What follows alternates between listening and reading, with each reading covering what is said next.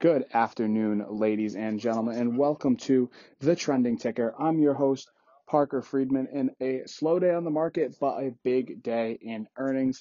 Let's start off with the indices, with the Dow finishing down 0.57%, Nasdaq down 0.8, and the S&P 500 down 0.66. But huge day for earnings. Three big banks reported. Let's dive right into those. The first being the daddy of all the big banks, and that's Goldman Sachs. Goldman blew earnings right out of the water. They posted EPS of $9.68 compared to the $5.57 expected by the street. A $4.11 beat is just absurd. Somehow the stock only finished up 0.24%, but you know, revenue side, they posted $10.78 billion in revenue. Street expected 9 for six. And then obviously, like I talked about yesterday, is the trading revenues, which were up 17, or excuse me, 29% year over year. They posted $4.55 billion in trading revenue versus the street's expectations of 4.05. I mean, you got to expect this from a big bank with a big trading division like Goldman Sachs when there's retail investors on the market and they are able to, you know, sell a lot of product, sell a lot of fixed income, sell a lot of equities. It's just bound to happen.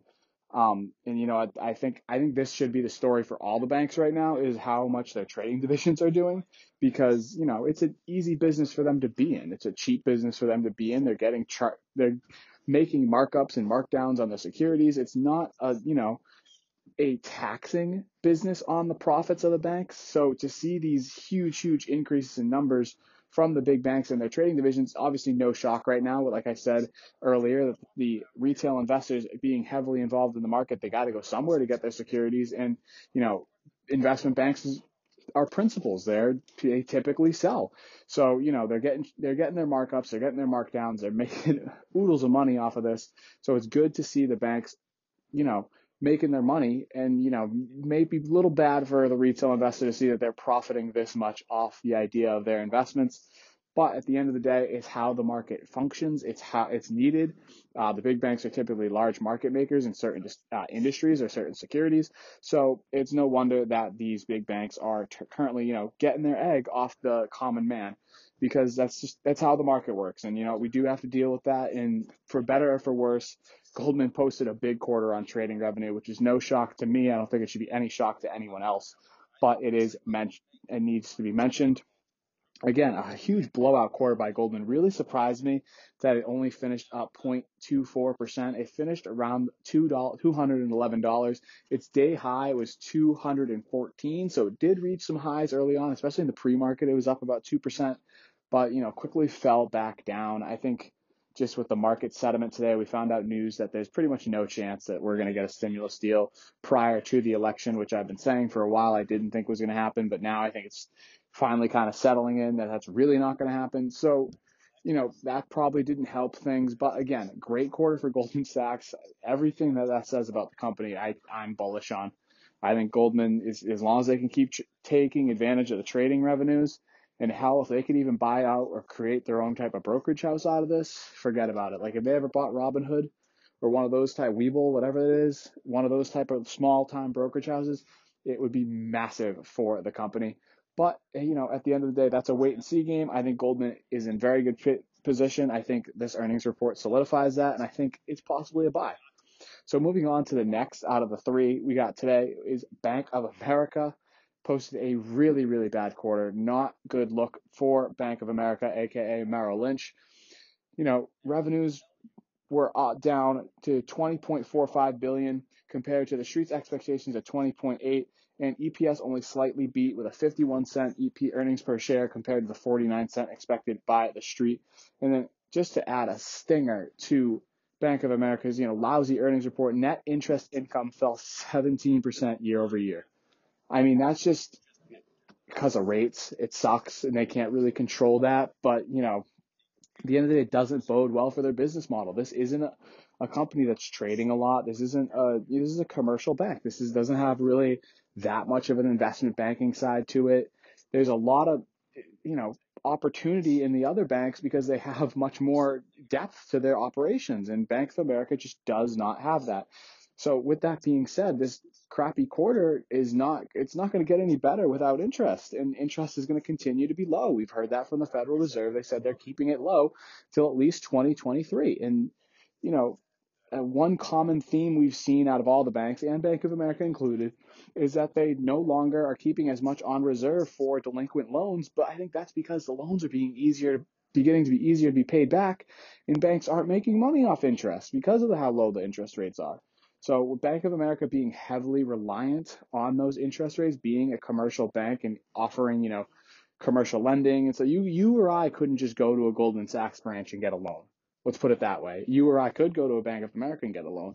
So just think of it that way. They're they're really tied to the interest rates. I think this stock has more further to go down from here. It was down about 5.3% today. I think it could go further. I'm I'm kind of bearish Bank of America, I think they're just, you know, too wrapped up in the interest rate conversation. And with those being extremely, extremely low for at least the next two or three years, it's really going to stagnate their growth. And I'm not obviously, the banks are never going to go bankrupt. Let's make that abundantly clear. But I could see it becoming much, much cheaper on the stock front. Then finally, we had Wells Fargo, who didn't post a great quarter either. Wells Fargo saw 42 cents in earnings per share compared to the 45 cent the street expected, and then 18.86 billion dollars in revenue versus the 17.97 the street expected. So beat on the top line, but not on the bottom. And then of course their net in interest income also fell about 19%. So again, another bank that's really really struggling right now.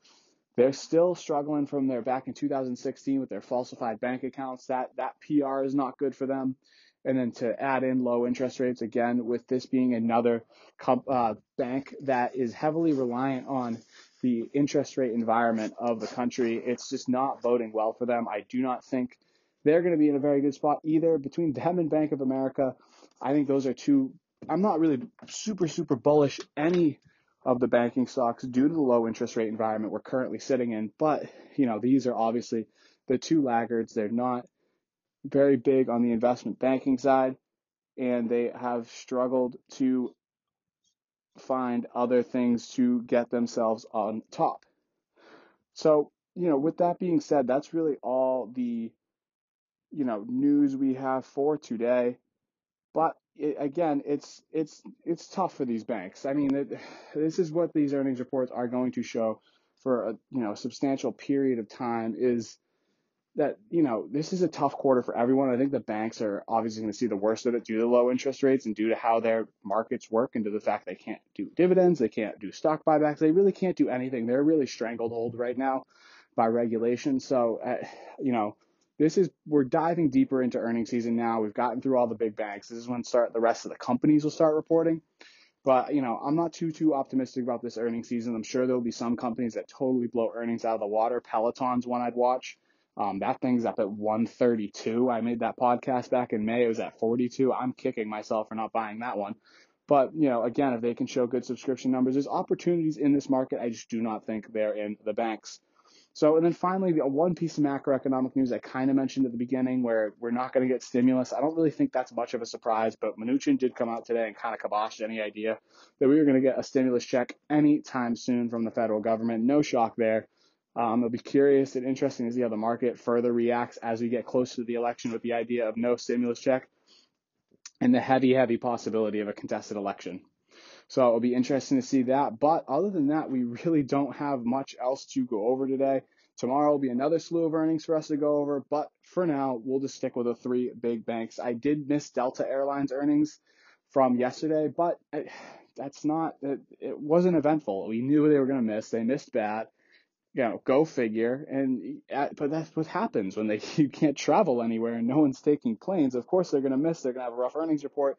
So really, nothing to go over because they're so contingent on when we're going to see Americans start traveling again. There's nothing to go over fundamentally because their fundamentals are obviously going to be poor when they don't have any business coming in, and it's all just at this point for them a wait and see to find out when Americans are going to be comfortable traveling again. And you can have that whole conversation, but that's not a conversation for here. But so until tomorrow, make sure you follow me on the social media Parker underscore Friedman three on Instagram, at the Notorious PF3 on Twitter, and then in the link of both or in the bio of both of those social media platforms is the link for YouTube. Make sure you check those out. And then finally, please subscribe and leave this podcast a rating. But until tomorrow and until more earnings, folks, stay safe and stay investing.